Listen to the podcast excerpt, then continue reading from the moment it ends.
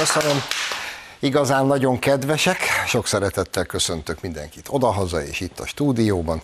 Külön köszöntöm drága Gyula barátomat, aki óriási sztár lett a múlt, múlt heti adás után. Az összes ismerősöm nekem esett, hogy ki ez a Pali, akinek 470 kilométert kellett utazni egy tamponér. Te vagy a legnagyobb király. Csere Bogár. És az a helyzet, hogy kivételesen jó hírrel kezdek. Ritka a jó hír, de és ráadásul annyira friss, hogy most, hogy készültem az adásra, most érke, érkezett, úgyhogy ezért olvasom a telefonomból. Képzeljék el, következő történt, a Wall Street Journal, ami mégiscsak egy amerikai lap, nem is akármilyen, a Wall Street Journal általános iskolai bohóckodásnak nevezi azt, amit az amerikai magyar nagykövetség művel. Ugye tudjuk, miről van szó. Hosszú cikket ír a Wall Street Journal, és nem csak a magyar nagykövetségre, az amerikai magyar nagykövetségre tér ki, hanem úgy általában a Biden kormányzat külügyi politikáját és különböző nagykövetségeit kritizálja, mondván, hogy egész egyszerűen ezt a wok ideológiát terjesztik. És a következő példát hozzák. Elképesztő dolgokról számoltak be a Wall Street Journal véleménycikkében. Most figyelj! A sokszínűség és befogadás előmozdítása érdekében a külügyminisztérium kulturális támogatásokon keresztül drag Queen színházi előadásokat finanszíroz Ekvádorban. Írja a Wall Street Journal. A támogatások célja a hivatalos dokumentumok szerint, most figyelj, az amerikai külpolitikai célok és célkitűzések megvalósításának támogatása, a nemzeti érdekek előmozdítása és a nemzetbiztonság erősítése. Nem tisztázott, teszi fel a kérdést alap, hogy a drag királynő előadások hogyan növelik az amerikai nemzetbiztonságot, vagy mozdítják elő az érdekeinket, arról nem is beszélve, hogy miért kellene az amerikai adókból fizetni mindezt. Miközben egy kínai konzorcium ellenőrzi Ekvádor két legnagyobb részbányáját. Sok jót tesz a drag színház, amikor nincs elég rezünk az alapvető gyártásokhoz? Teszi föl a kérdést alap. Azt hiszem igaza van, nem? Tehát az amerikai külügy Ekvádorban, képzeljétek el az ekvádoriakat. Ülnek otthon békésen, és egyszer csak megtudják az amerikai nagykövetségtől, hogy isteni drag queen színházi előadás lesz biztos tódulnak. Lovas rendőrök taposnak terhes anyákon Ekvádorban, hogy végre láthassanak egy-két nőnek öltözött szörnyeteget a színházban. És mindezt leöntik azzal a mázal, hogy ez az amerikai nemzetbiztonsági érdekeket szolgálja. Hát anyu, én tényleg beszarok. És ezek után térnek rá Magyarországra. A külügyminisztérium másik felháborító példája az Egyesült Államok budapesti nagykövetsége ahol egy kimondta kvízt tettek ki a tweetre, amelyben a magyarokat arra kérik, hogy találják ki, hogy különböző kijelentéseket Vladimir Putyin vagy egy magyar politikus tett, írja Wall Street Journal. Idézet.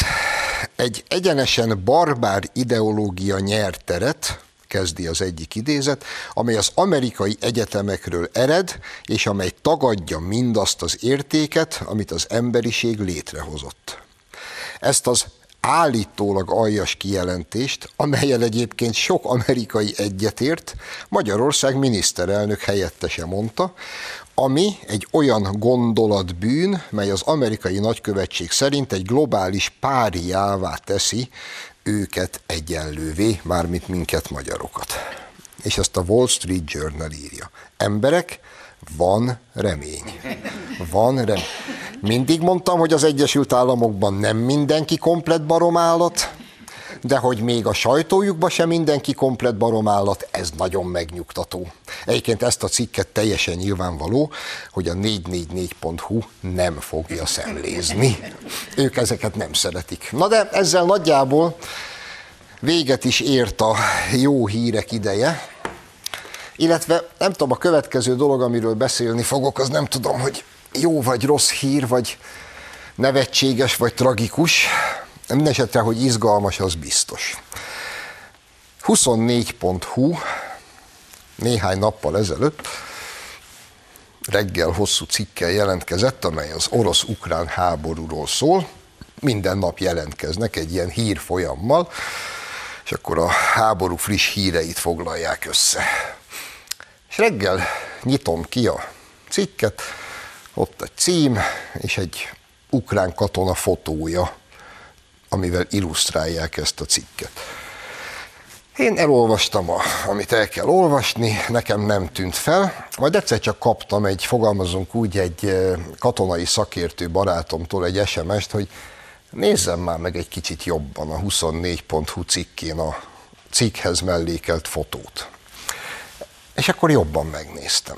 Drágáim, ez ugye itten egy amerikai katona, illetve elszóltam magam, ez itten egy ukrán katona ügye.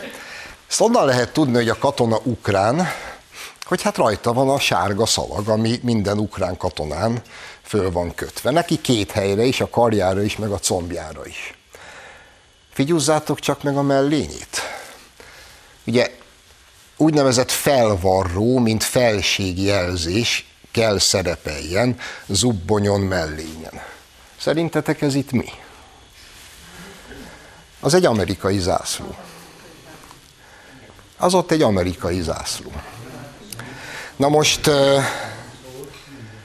szeretnék érdeklődni, hogy szerintetek akkor most itt mégis mi van? Hm? Tehát akkor A. Az ukrán katonák valamilyen rejtélyes oknál fogva amerikai zászlót varnak fel magukra. B. Ezt az ukrán katonát Jacknek hívják, és fölkötötte magára az ukrán sárga szalag felségjelzést, hogy úgy tűnjön, mintha ukrán katona lenne. Én nem tudom eldönteni, hogy melyik az igaz, de a, mégis inkább a másodikra gondolnék. És akkor ki is vívja itt a proxy háborúját? Kivel? És ki is itt a hülye? És mióta mondjuk, és nem csak én, rengeteg szakértő, hogy itt valójában az Egyesült Államok harcol Oroszországgal, és ehhez Ukrajna területét és az ukrán emberek vérét áldozzák fel, nem mellesleg.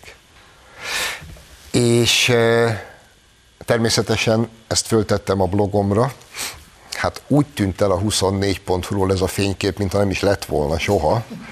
Biztos szóltak a cia hogy teljesen meghűltetek. Am- amúgy meg egyetlen dolog jutott eszembe, ez még a 80-as évek vicce, aki ismeri, attól elnézést kérek, de elmondom, mert tökéletesen erre a helyzetre illik az megvan, mikor az amerikai titkosszolgálatok egy tíz éves program keretében kiképzik a legtökéletesebb kémet, akit le fognak dobni a Szovjetunióba. Tíz éves képzés, hosszú válogatás, végre megtalálják a megfelelő alanyt, megtanult tökéletesen oroszul, de nem csak oroszul, hanem a nyelvjárásokat is elsajátítja, fújja az orosz és a szovjet történelmet előről hátra, a munkás mozgalom történetéből egyszerűen mindent tud. Tíz évig tömik a fejét, és kész. És eljön a nagy nap, repülőre ültetik, és ejtőrnyűvel kidobják Szibéria fölött. És földet ér, de olyan szerencsétlenül, hogy eltöri a bokáját. És ott fekszik, már majdnem elpusztul, mikor egy öreg, idős bábuska rátalál, hazaviszi a kunyhójába, tejácskával megitatja, etetgeti, ápolgatja, telnek a hetek, az ember fölépül, beszélgetnek oroszul, meg mindenféle nyelvjárásokban. És egyik este a bábuska így ránéz, és azt mondja, te mondd, fia, nem vagy te véletlenül amerikai kém? Az ember elájul. Na de bábuska, az Isten szerelmére, hát hogy mondhatsz ilyet? Hát miből gondolod? Jaj, fiam, semmi, semmi, csak olyan ritka mifelénk a néger. Na, ez a, ez a, ez a helyzet ezzel a fotóval.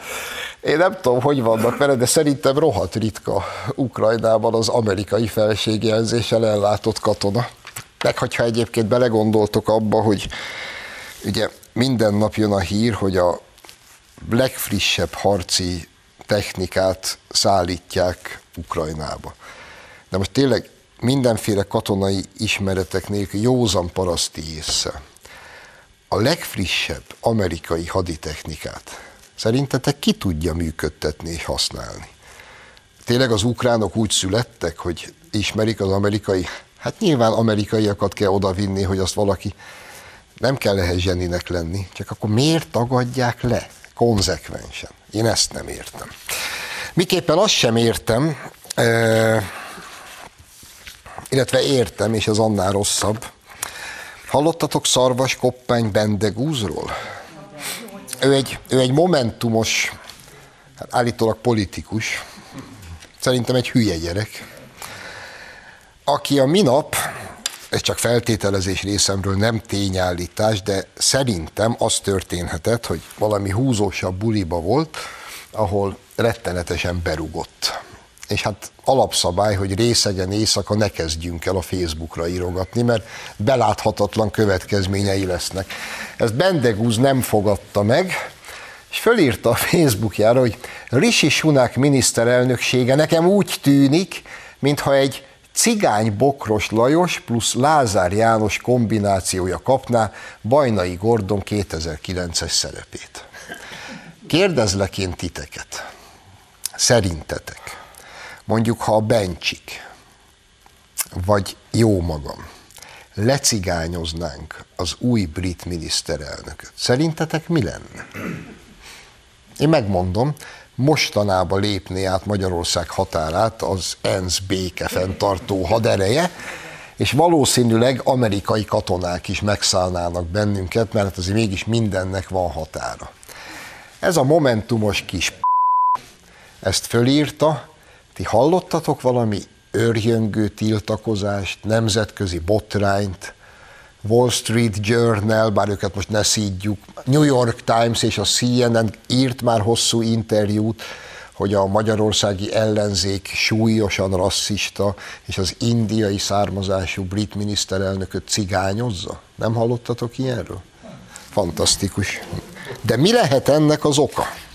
Mikor egyébként eh, hát tudjuk, hogy rettenetesen érzékeny a nyugati világ a rasszizmus minden formájára, és erre kiválóan hívja fel a figyelmet Dezse Balázs kollégám, aki hosszú cikket írt, gyerekek, ezt nem hiszitek el, hát most pedig igaz, olvasgatás következik. Dezse Balázs, épp a minap találkoztam vele, össze is pusziltam a fejét, hogy egyszerűen, egyszerűen imádlak, srác, ugyanis kikukázta az Egyesült Államok és az angol sajtóból a következő híreket. Figyelj, túl sok a fehér a jégkorongban, és a nemzeti parkok is alapvetően rasszisták. Ezt nem Dezse Balázs találta ki, ő csak szemlézi az amerikai és az angol sajtót, amely azt állapította meg,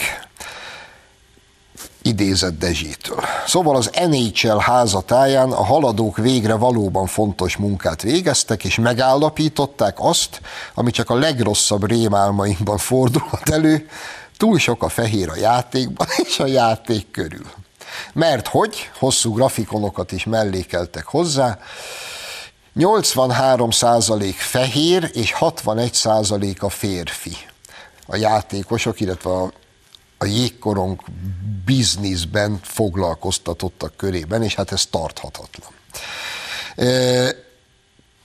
Miért zavarja vajon mindez a haladókat, tesze föl a kérdést Balázs? Hát azért, mert a jégkorong az egyetlen olyan sport nyugaton, ahol egyetlen meccset sem lehet véletlenül egy BLM tüntetéssel vagy egy Pride felvonulással összekeverni, úgyhogy ezen sürgősen változtatni kell. És akkor Dezse még meg se írta, ami szerintem legalább ennyire felháborító, hogy a jégkorongban maga a jég is fehér. Ugye, ugye? Viszont ennél még felháborítóbb szimbólum is van, mert a korong viszont fekete. És a koronggal mit csinálnak? Ütik. Ugye, hogy ezen változtatni kell? Fekete jég, fehér korong. Hm? És egyébként le kell cserélni a játékos állományt. Vagy meg kell szüntetni magát a jégkorongot. De hogy ez így, ahogy van, nem maradhat, az fix. És akkor ez még tényleg mint hagyján, nem csak a jégkoronggal van baj, a túl fehér tevékenységek közé került a síjelés is. A BBC ugyanis arról készített riportot, hogy a síparadicsomokban arcspirítóan sok a fehér, ennek okát a csatorna nem fejtette meg, viszont nagyon aggódik amiatt, hogy ez így van, és mi lesz azokkal a feketékkel, akik egyáltalán nem is tudnak, így aztán nem is akarnak síjelni. Igen, szerintem is a síparadicsomokban, ha más nem, erőszakkal föl kell hurcolni a feketéket, rá kell tenni a lábukra egy sílécet, és a fekete pálya tetejéről el kell őket engedni. Aztán lesz, ami lesz, de legalább a statisztika javulni fog. Majd a pálya alján mindenkit összeszedünk, és szétszortírozunk, slichtolva, fehérek, feketék. De ami a csúcs, tényleg nem találjátok ki, van még egy nagyon probléma, ezt az ABC News Prime riportja derítette ki, figyelj, Amerika nemzeti parkjait szinte kizárólag fehérek látogatják. Anyu, én megint beszarok. A megszól, egy megszólított színesbőrű hölgy szerint ez azért van így, mert számára ez egy olyan környezet, ahol nem érzi magát befogadva. Mármint a Nemzeti Park. És ekkor jön az én Dezse barátom, aki egy zseni, és így íri. A riport arra is talál magyarázatot, hogy miért nem megy több fekete a hegyekbe kirándulni, ennek oka pedig az, hogy állítólag a színesbőrűek nem mennek szívesen olyan elhagyatott helyekre, ahol nem fogadják be őket. Nem világos, hogy itt kikre gondolnak pontosan, esetleg a folyó halai vagy az erdő fái, bár nem hiszem, hogy őket különösebben érdekelné a bőrszín, bár hamarosan az is előfordulhat, hogy az almafa megdobálja gyümölcseivel a színesbőrű embereket. De figyelj, de most tényleg. Tehát a nemzeti parkokban túl sok fehérjel kirándulni. De ki tiltja meg a feketéknek, hogy oda menjenek? Ki? És ez az egész ótvaros szar álprobléma gyártás hogy semmi se jó úgy, ahogy van. Minden szar. Ezek a haladók reggel fölkelnek, kinyitják a szemüket, és attól fogva azon gondolkodnak, hogy mi a szar, és mibe lehetne végre belekötni. Sport, kirándulás, művészet, bármi az úgy, ahogy van, nem jó. És ez nyilván összefügghet azzal is, hogy ezek teljesen képességtelen, tehetségtelen, ostoba, nyomorultak, akik egyébként az élet semmilyen területén nem tudnak semmit felmutatni.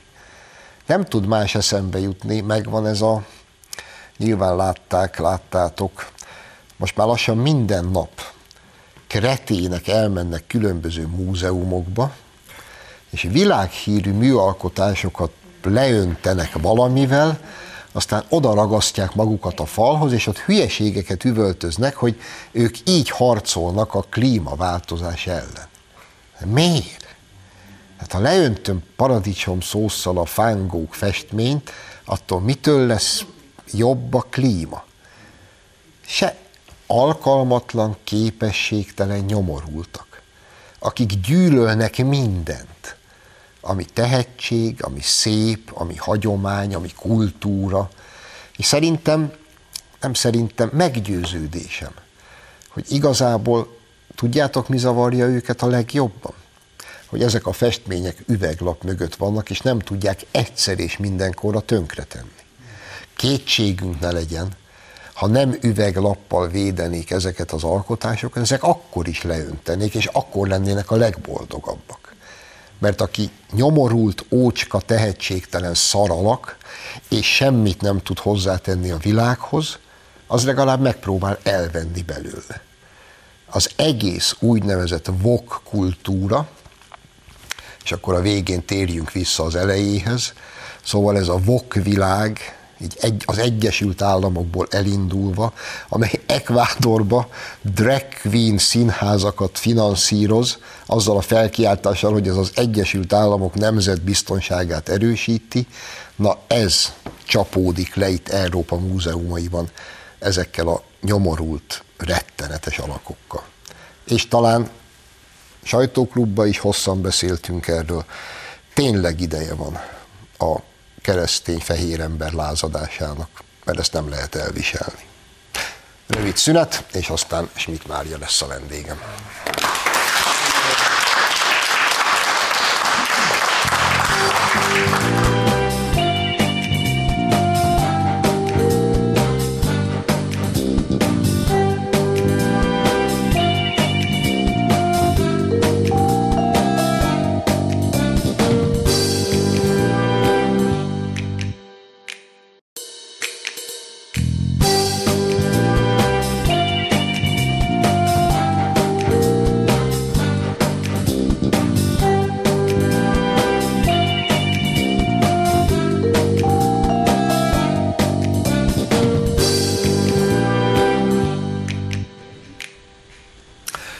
Folytatjuk a műsort. Vendégem tehát a stúdióban Schmidt Mária történész, a Terrorháza Múzeum főigazgatója. Szerbusz, Mari, Mari, most jelent meg a új könyved, Látlelet az orosz-ukrán háborúról címmel, és én szeretném, hogyha ez lenne a mai beszélgetésünk fő témája, és engedd meg, hogy neked is elmondjam, amivel itt kezdtem az első részt.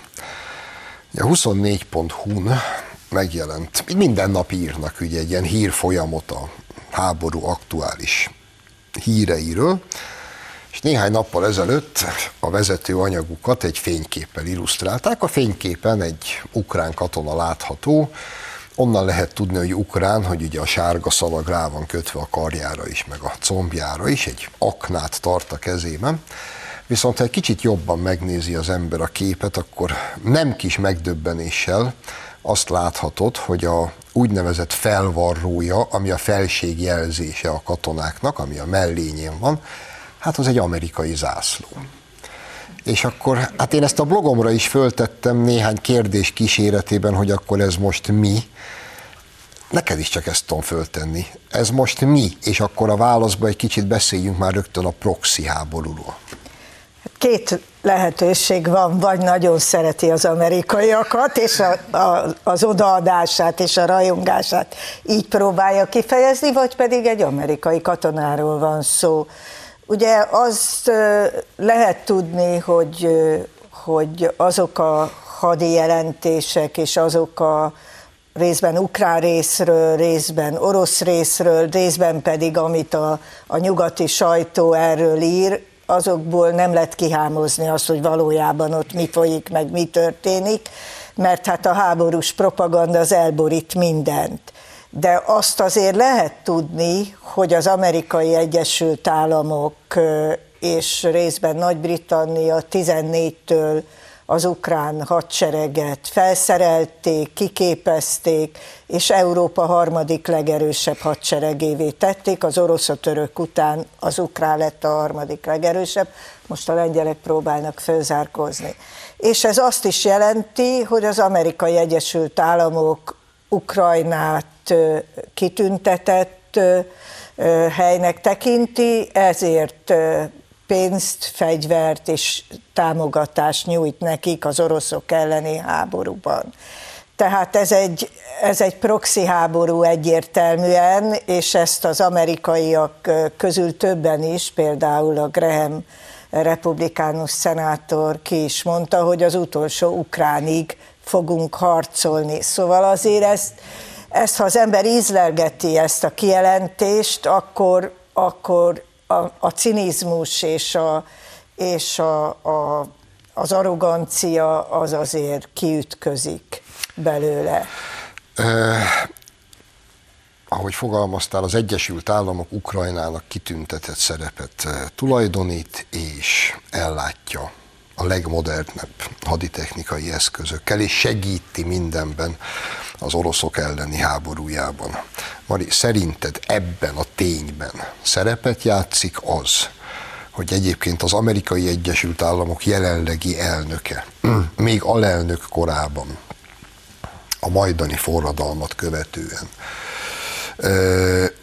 a legnagyobb ukrán gázipari tröszt igazgató tanácsába ültette a saját gyerekét, és bevásárolta magát az ukrán gázbizniszbe, illetve szerepet játszik az a másik tény, hogy a világ legjobb és legnagyobb méretű, ma még fellelhető termőföldje, az ukrán termőföld közel egyharmadát már amerikai cégek birtokolják?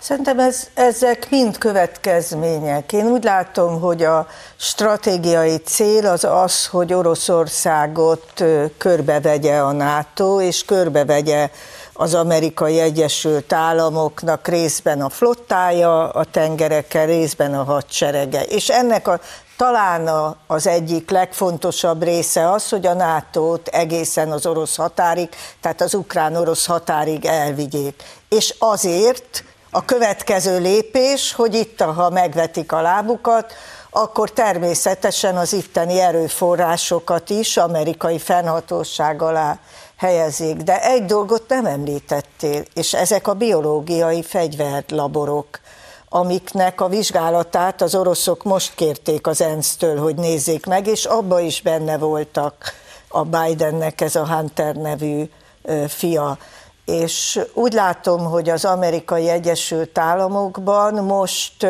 ezek a dolgok kezdenek a felszínre jönni, és kezdik ezeket a republikánusok firtatni, sőt a legutóbb azt mondta az egyik republikánus szenátor, hogy ha megnyerik a választásokat, és a kongresszus az ő kezükben lesz, akkor olyan vizsgálatokat fognak indítani, amelyek majd részben a, ennek a Fauci-nak, a tisztifőorvosnak a szerepét, részben a, a, a különböző vakcinagyártók, biológiai fegyverlaborok és egyébeknek a feltárását fogják szolgálni. Nem tudom, hogy így lesz-e, de minden esetre tehát ez is egy fontos szerepet játszik ebben, a, ebben a, a, az ukrán-orosz konfliktusban, és azt gondolom, hogy ez csak e, az első lépés, én meg vagyok róla győződve, hogy Oroszországot meg akarják gyengíteni, ezt is ezerszer elmondták, a Putyin meg akarják dönteni, és ugye demokratizálni akarják Oroszországot, ami azt jelenti, hogy egy Amerika barát kormányzatot akarnak ott valamilyen formában annak a hatalom átvételét elősegíteni. Jó, erre majd még térjünk vissza, mert ez önmagában elképesztő, de még egy dolgot hagy hozzak ide, illetve nem is én, hanem a könyvben mutatódon Békés Márton is e, megszólalt. Következőt mondta háborúról van szó. Mindenből az is kiolvasható, hogy az Egyesült Államok az elmúlt húsz év folyamán mindig ott alakított ki háborús gócpontokat, Koszovó, Afganisztán, Ukrajna, ahol az USA új energiarezsimjének háromszögelési pontjai találhatók. Hát amióta világ-világ mindig az energiának, az éppen a legkurensebb energiának a megszerzéséért folytak a háborúk. Szerintem ebben semmi különös nincs, és hogy visszatérjek, ugye miután a legnagyobb természeti kincsekkel Oroszország rendelkezik meg az energiával, szerintem azért fontos ennek a felügyeletét megszerezni az Egyesült Államok számára, mert ez neki egy nagyon nagy adukártya lenne Kínával szembe. És azért mégiscsak Oroszország egy regionális hatalom, de már nem az a szuperhatalom, amely fenyegetné az amerikai Egyesült Államoknak a világhatalmi pozícióját, ez Kína. Jó, de akkor ebből jó is, hogy ezzel a mondattal fejezted be, hogy az Kína, mert pont erre akartam rákérdezni. És egy kicsit összetettebb lesz a kérdés. Tehát ugye beszéltél itt erről, a, most összefoglalva, az Egyesült Államok demokrácia export törekvéseiről, amelyek az elmúlt évtizedekben szinte mindenhol páratlan és fényes sikerrel végződtek. Lásd Szíria, lásd Afganisztán, mindenhol pompásan virágzó demokráciák jöttek létre, és alig néhány százezer embernek kellett belepusztulni, hogy kicsit rosszabb legyen a helyzet, mint ami volt a kiinduló pont. Most, ha ezt óhajtják Oroszországgal is, hát szerintem egy hat éves gyerek is el tudja mondani, hogy nem fog sikerülni. De mi? hogy Oroszországot úgymond amerikai mintára átalakítsák. De a meg káosz, az sikerül. Igen, de akkor itt jön be a fő kérdésem. Ha, ha egyszer, és ma már ez világos, hogy a legfőbb stratégiai ellenpólus az Egyesült Államokkal szemben Kína. Azzal, hogy most Oroszországot megpróbálják meggyengíteni, szerintem legalábbis most úgy látszik, egy dolgot sikerült elérni az egyébként nem túl jó orosz-kínai viszonyt, azt lecserélték egy kiváló együttműködésre. Oroszországot és Kínát összepréselték, és mind a kettő most már egységfrontban áll az Egyesült Államokkal szemben, nem? Hát de az is lehet, hogy abba gondolkodnak egyrészt, hogyha megszerzik az energiaforrásokat, az orosz energiaforrásokat, meggyengítik Oroszországot, akkor olyan helyzetben lesznek, hogy diktálhatnak Kínának, másrészt meg arra is gondolhatnak, hogyha Oroszországot meggyengítik, akkor majd ajánlanak neki egy, egy elfogadható békét, és akkor visszaveszik a maguk oldalára Kínával szembe, hanem akkor meg Kínának ajánlanak egy olyan békét. Tehát nem látunk bele, vagy én legalábbis nem látok bele az amerikai stratégiai gondolkodásba, de egy dolog biztos, hogy Amerika, és ezt az újabb hát, viták meg írások alapján gondolom, Amerika most azon is gondolkodik, hogy az egész terhet, ami az ukrán háborúnak a terhét illeti, azt átrakja Európára. És azt mondja, hogy miért nekik kéne fizetni, miért nekik kéne szállítani, miért nekik kéne biztosítani azt, hogy az oroszok ne foglalják el Ukrajnának a területeit, vagy ne hatoljanak be, vagy tegyék tönkre az egész országot. Ez mégiscsak Európa dolga lenne. Európa egy, elég hosszú ideig volt már abban a helyzetben, hogy nem tett semmit a saját védelmi képességéért, most itt az időt fizessen. Hát erre elég jó példák vannak, hogy ez, ez már több, mint terv. Hát eh, Brüsszel most jelentette be, hogy újabb 18 milliárd euróval megsegítjük Ukrajnát. Most már fölmerült, hogy Ukrajnának azt hiszem havi 5, havi 5 milliárd euróra van szükség, hogy egyáltalán képes legyen létezni, és azt is majd akkor valahonnan kiszól. De honnan teszem fel a kérdést? Hát, honnan? Hát ez, Mi bű? Ez vagy két, két dolog lehet, vagy hitelből, vagy pedig a többi országoknak össze kell adni, szerintem ez annyira nem fogja Amerikát érdekelni, ha eljut erre a döntésre. És azt tudom mondani, hogy az persze igaz, hogy most is beszélt 18 milliárdról, meg már beszélt 7 milliárdról, de azért nem olyan nagyon küldte őket, tehát beszélni beszélt. Majd most akkor gondoskodnak róla esetleg, hogy el is küldje. Tehát nem, nem tudom, és itt fölmerül a kérdés, hogy ugye az amerikai Egyesült Államok azt mérlegeli, hogy a választópolgárokat nagyon mérsékelten érdekli, hogy mi van Ukrajnában, meg hogy hol lesz a NATO-nak a keleti határa most Ukrajna melyik pontján. Ez valójában, ha fontos, akkor Európának a dolga lenne. Európának kéne itt, hogy miniszterelnök úrat idézem, kéne valami fegyverszünetet elősegítenie, hiszen a Putyin nemrég nyilatkozott, hogy ő készen áll a tárgyalásra, tehát meg kéne próbálni valamilyen lépést tenni, ha nem is rögtön a béke és egy végleges megoldás irányába, de egy, egy fegyverszünet irányába. Én szerintem az oroszok azok nagyon jók ezekben az ideiglenes megoldásokban. Nálunk is 45 évig voltak ideiglenesen, tehát egy ideiglenes fegyverszünet így 45 évig már segítene rajtunk így az első körbe. Igen, és tudod, mit nem ér? Semmit nem értek. Én az egész világot nem értem, de amit talán leginkább nem értek, hogy ez a, ez a 60-as években induló, ez a Make Love Not War, ez a hippi nemzedék, aki az egész élete arról szólt, hogy minden háborút és fegyveres konfliktust tagadni, és szeretkez, ne háborúz, és Woodstock, és volt, igen, de ezek ma megöregedve a legnagyobb háborús héják. Mi bírt történni ezzel a nemzedékkel? Én szerintem nem ezek, hanem a, a következő nemzedék. Mert azért a Schröder, meg ezek, akik 68-asok voltak, mondjuk ha a németeket nézzük, ők nemet mondtak a háborúra. De a mostani zöldek, akiknek az eredet mitoszuk az, hogy Amerika ellen tüntettek, meg a NATO ellen, meg az atomfegyverek, meg minden ellen, most ők a legnagyobb Amerika csicskák Németországban, és a legnagyobb háborús héják. És nem tudom, hogy miért.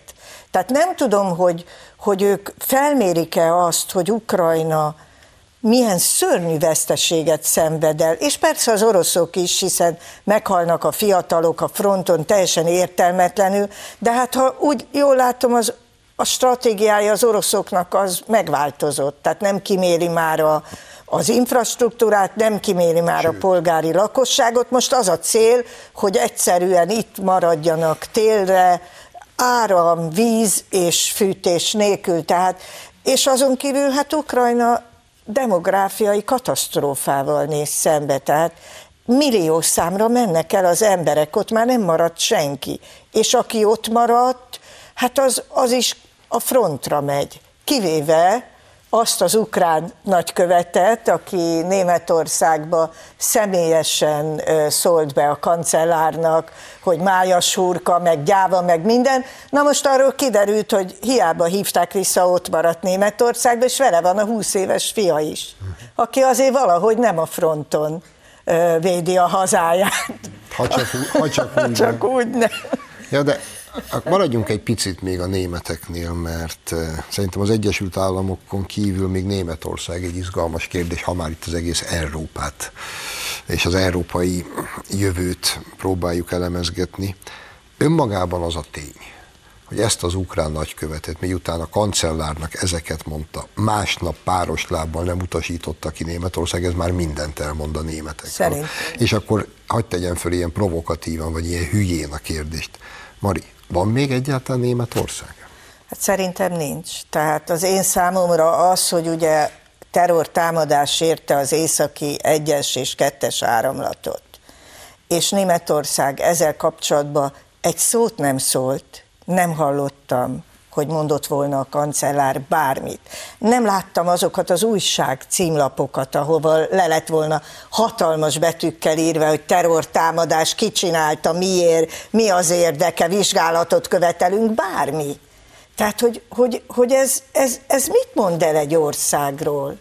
Hát ez, ez, ez azt jelenti, hogy Németországnak a, a, az energia utánpótlásának a legfontosabb eszköze megsemmisült. Egy terrortámadás érte.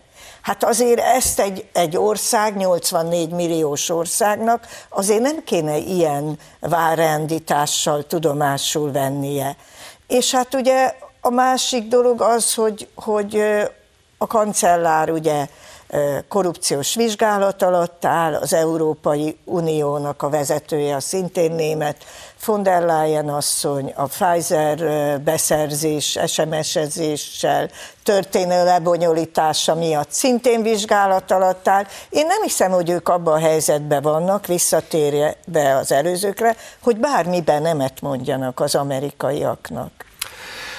Csak egy pici ellenvetés, bár teljes mértékig egyetértek veled, és nekem hidd el, legalább olyan fájdalmas, mint neked, mert ugye sem a Schmittek, sem a Bayerek nem Vereszke felől jöttek nem, annak idején, hogy azt kell mondjam Németországról, amit, de talán egy pici ellenvetés, hogy minthogyha most úgy tűnt, mintha egy picit tököt növesztett volna magának a német kancellár, amikor hát valószínűleg egyébként az ipari szereplők és a gyáriparosok nyomására mégiscsak azt mondta, hogy 200 milliárd eurót betol a német gazdaságba. Ettől fekete seggűbb lett egy hétre, mint Orbán Viktor, mert az összes többi uniós tagállam elkezdett örjöngeni, hogy tiltott finanszírozás, állami finanszírozás, stb. Ez botrány, de mégis megcsinálták. Megcsinálták, sőt most a kínaiakkal akar üzletet kötni részben. A kikötői kapacitások tekintetében de Kína az egy szörnyű keleti diktatúra, az hát, nem szabad na most üzletelni. erről van szó, és Amerika ugye már elkezdte a gazdasági embargót a Kínával szembe, tehát nem tudom, hogy ez meddig fog menni. Én szerintem az egy rettenetesen rossz politika volt Európa vezetőinek a részéről, hogy semmiféle védelmi képességet nem alakítottak ki, mert azért egyértelműen kiderül, hogy a politikában két dolog számít, az erő és az érdek. Más nincs.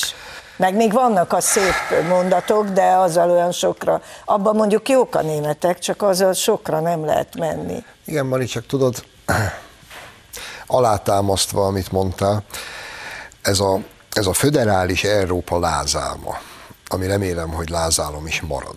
De a, a föderális szelete Európának az egyetlen egy dologban lenne értelmes, sőt kötelező egy közös európai haderő felállításában, amit mondjuk a magyar miniszterelnök tíz éve kér, könyörök, követel. Senki a füle botját nem mozdítja. Ő náluk az a föderális Európa, hogy mindenhol legyen kötelező az óvodába, a drag, drag queenek olvassanak föl mesét a gyerekeknek a homoszexuális királyfiakról. Ennyi maradt a föderális Európából. Jó, de, de az, hogy legyen egy ö, európai hadsereg, ezt lehet, hogy azért nem sikerült megcsinálni, mert úgy gondolták, hogy politikailag az kifizetődőbb, hogyha azt a pénzt nem a haderő fejlesztésére költik, hanem mondjuk szociális ellátásra, és így tovább.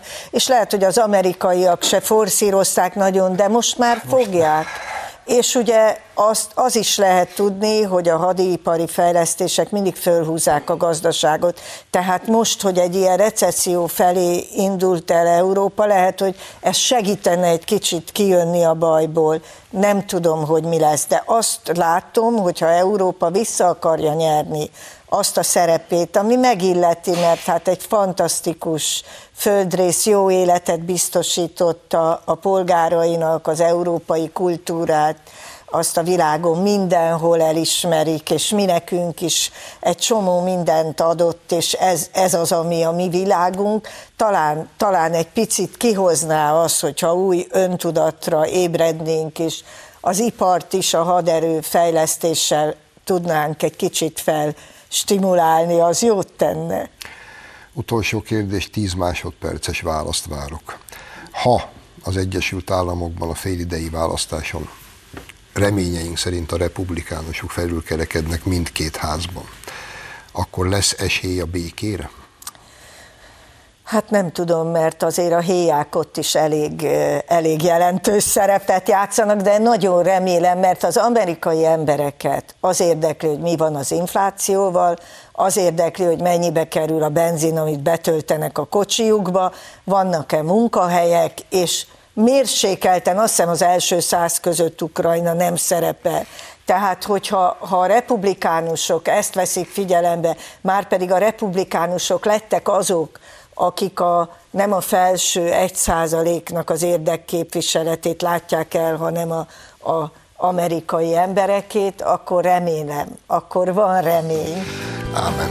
Köszönöm szépen, hogy itt voltál. Önöknek köszönjük a megtisztelő figyelmet. Jövő héten a szokott időben várom Önöket, addig is minden jót. Viszontlátásra.